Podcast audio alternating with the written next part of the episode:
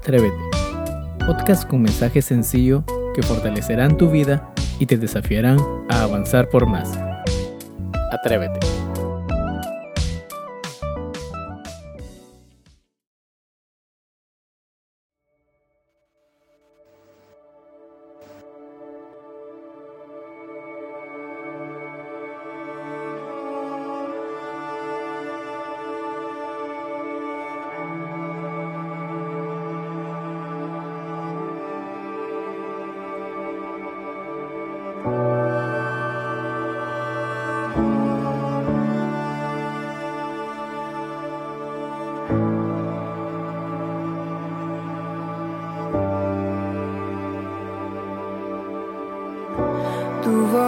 me llama a las aguas donde mis pies pueden fallar. Y ahí te encuentro en lo incierto, caminaré sobre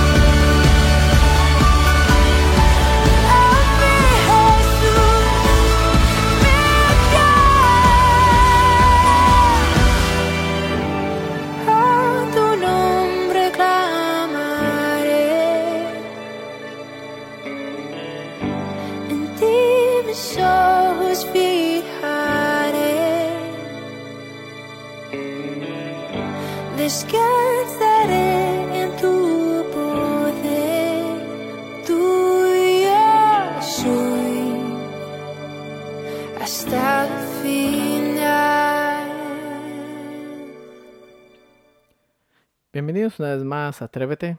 Es un gusto podernos encontrar otra vez eh, a través de este nuevo podcast. Y una de las, de las cosas que cada día tenemos que estar es estar disponible, estar dispuesto a hacer lo que eh, Dios nos manda hacer. Muchas veces eh, queremos alcanzar muchas ah, cosas, muchos aspectos en nuestra vida y lamentablemente nunca lo logramos porque nos falta a veces motivación, nos falta muchas veces eh, cierto ánimo que muchas veces es la parte espiritual, ¿sí? y la persona a la cual nosotros vamos a tomar como por e, eh, eh, tomar de ejemplo es a Nehemías. Sí, eh, Nehemías fue una de las personas contemporáneas durante todo, todo el periodo, parte del periodo del Antiguo Testamento. Y fue una de las personas que estuvo encargada no solamente de lo que nosotros conocemos como la reconstrucción de los, de los muros, sino fue mucho más allá. Nehemías se le, se le caracteriza, se le caracteriza básicamente por su perseverancia y su fidelidad. un, aspecto muy, muy notable en su vida, ya que eh, la vida que, de oración que tenía Nehemías era muy eh, indispensable, muy indispensable.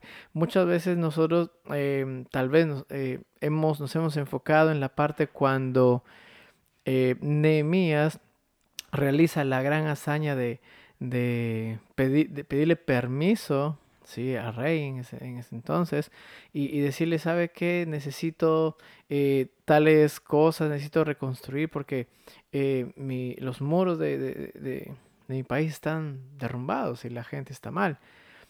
Y bueno, todo el proceso de la reconstrucción, pero muchas veces no nos damos cuenta de que hay mucho más allá en todo esto.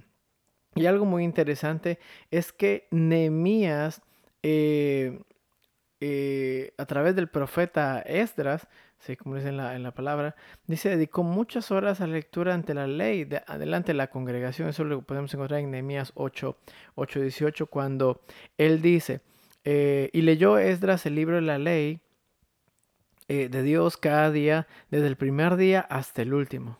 Si luego dice hicieron fiesta según, según el rito. Pero el punto importante es que eh, antes de reconstruir la ciudad, Nehemías trató de preparar de una manera muy especial al pueblo. Y eso es importante porque yo no puedo eh, avanzar en mi vida si es que mi vida espiritual no está bien. Para el mundo eso no existe, porque, bueno, el mundo vive el día a día eh, y muchas veces viven eh, basándose en la capacidad de ellos mismos, lo cual no digo que está mal.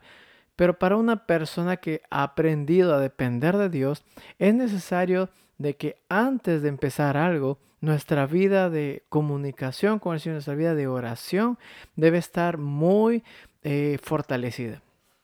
Y esto tiene mucho sentido porque yo creo que eh, Dios no hubiera respaldado a Nehemías si es que Nehemías no hubiera estado antes preparando su vida, preparando su corazón. Notemos que Nehemías no era una persona cualquiera.